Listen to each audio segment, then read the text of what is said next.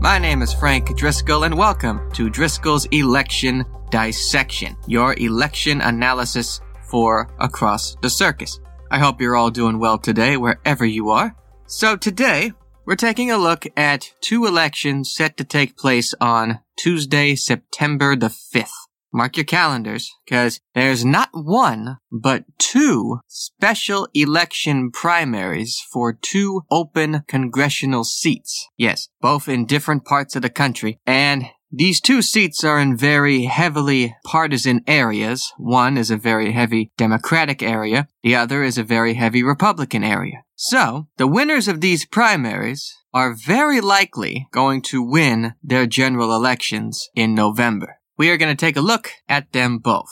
We're going to start by heading off to New England, to the ocean state, the state of Rhode Island. Yes, Rhode Island, our nation's smallest state, but not the smallest in population. They have two congressional districts, and the first congressional district is the one we're talking about today former incumbent David Cicilline stepped down from Congress back in May as he was named the new CEO of the Rhode Island Foundation, the state's biggest nonprofit organization. So due to that, a special election was called. Now, Rhode Island actually has not had a special election in any capacity in nearly 50 years for Congress. So this is kind of a big deal. Again, this is a very heavily Democratic state, for that matter. Rhode Island is, as many states in the New England area are. According to the Cook Voting Index, this is favored by Democrats by 14 points and heavily voted for Joe Biden back in 2020. So any Democrat who is a Democrat decided to enter the race. And when the filing deadline ended, there were 12 Democratic candidates on the primary ballot. You heard that right. 12. And if you thought that was a lot,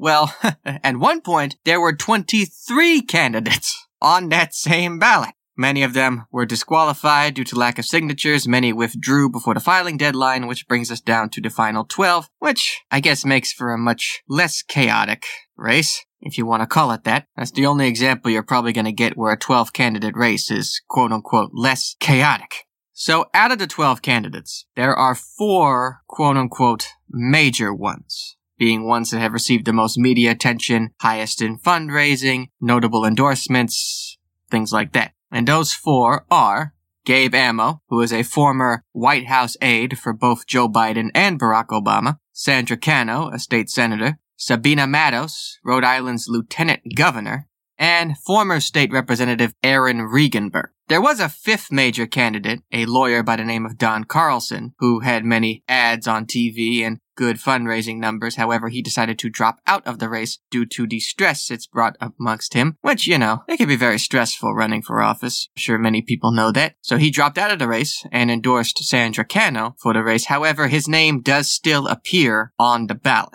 So we take a look at these four for a bit. Now, Gabe Amo is using his White House experience to his aid when many commercials it shows him alongside both President Joe Biden and former President Barack Obama, working with them both, and it might help him. Sandra Cano using her legislative experience in the state senate as a theme in many of her ads. Sabina Matos who is really the only statewide elected official in this race, has been using her name recognition, and Aaron Regunberg has also been using a community-based model in many of his ads as well. Now, if you look at endorsements, you'll notice some notable names here. Many state representatives and state senators have endorsed Sandra Cano. Many organizations have endorsed Lieutenant Governor Sabina Matos. Emily's List being one of them, along with the Congressional Hispanic Caucus BOLD PAC as well. And speaking of caucuses, Gabe Amo received an endorsement from the Congressional Black Caucus PAC. And then Aaron Regunberg has received a notable endorsement, U.S. Senator Bernie Sanders of Vermont, as well as the Our Revolution organization, which Bernie Sanders helped create, which could help him with the progressive vote. But you notice some notable names not endorsing, including David Cicilline himself, along with the Rhode Island Democratic Party as a whole, who have, I guess, both decided to lay low in the race and probably wait until the general election happens. And again, whoever wins will likely have the advantage come November 7th.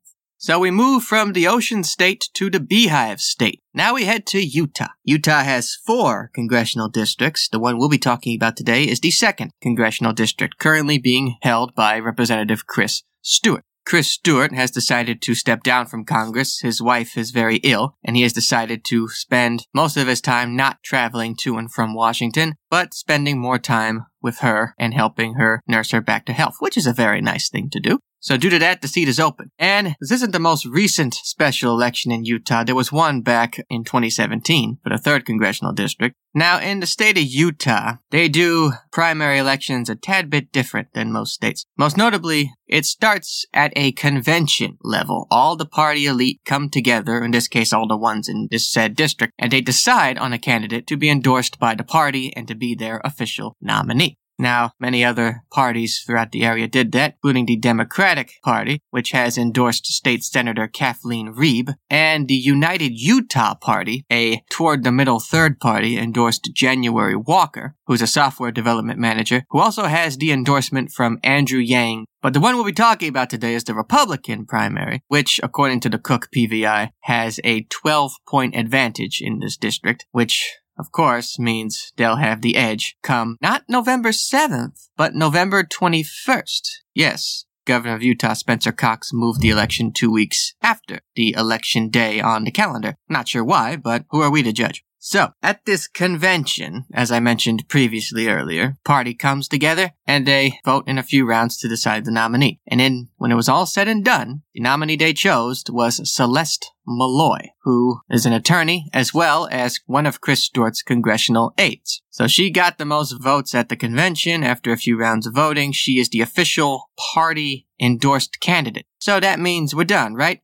Wrong. Now, if you're not happy with how you did at the convention, you can achieve a certain number of signatures, and once you reach that threshold, you'll be put on the ballot against the party nominee and face against the voters. And whoever wins that vote on September 5th will be the party nominee. And two candidates from that convention vote achieved the magic number of signatures and are now on the ballot. Those being former state representative Becky Edwards, who also ran for Senate last year, and Republican National Committeeman Bruce Hough. Now, if you look at the convention vote, both Becky Edwards and Bruce Hough were eliminated fairly early, but that didn't stop them, and both Becky Edwards and Bruce Hough have actually raised a lot more than Celeste Maloy to help get them on television and radio ads and other ways around. But when you look at endorsements, it seems to be kind of a one-sided race here, because Celeste Maloy seems to have received the most important endorsement of all from Chris Stewart, the representative whose seat they're aiming for. So Chris Stewart has basically chosen Celeste Maloy as his hand-picked successor.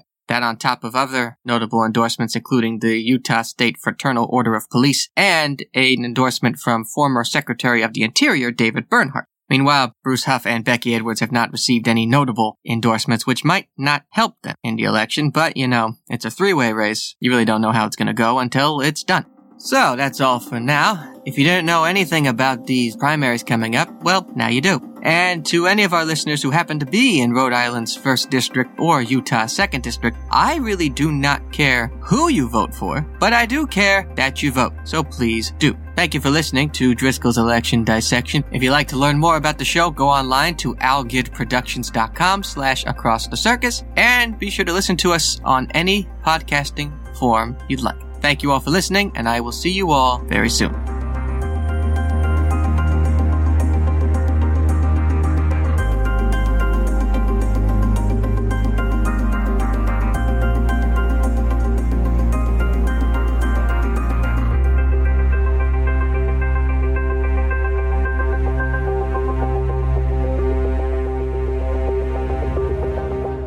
Thank you for tuning in to this episode, proudly presented by the APNM Group, a subsidiary of Algid Productions LLC. We strive to produce content that informs, entertains, and adds value to your day. We value your input and would be delighted to hear your thoughts in the comments about this episode. If you have questions, comments, or suggestions, please engage with us in the comment section or via our social media platforms. Your feedback helps us shape our content and uncover new topics that matter to our listeners. If this episode resonated with you, we kindly ask that you rate and review this show on your preferred podcast platform. Sharing this podcast with friends and family helps us reach more listeners and continue delivering content you enjoy. For more information about the podcast, the host, or our parent company, please visit the link in this episode's description. Also visit us on YouTube and Rumble to see and hear every content produced by Algid Productions. Thank you once again for your time and support. Until next time, stay tuned and stay inspired.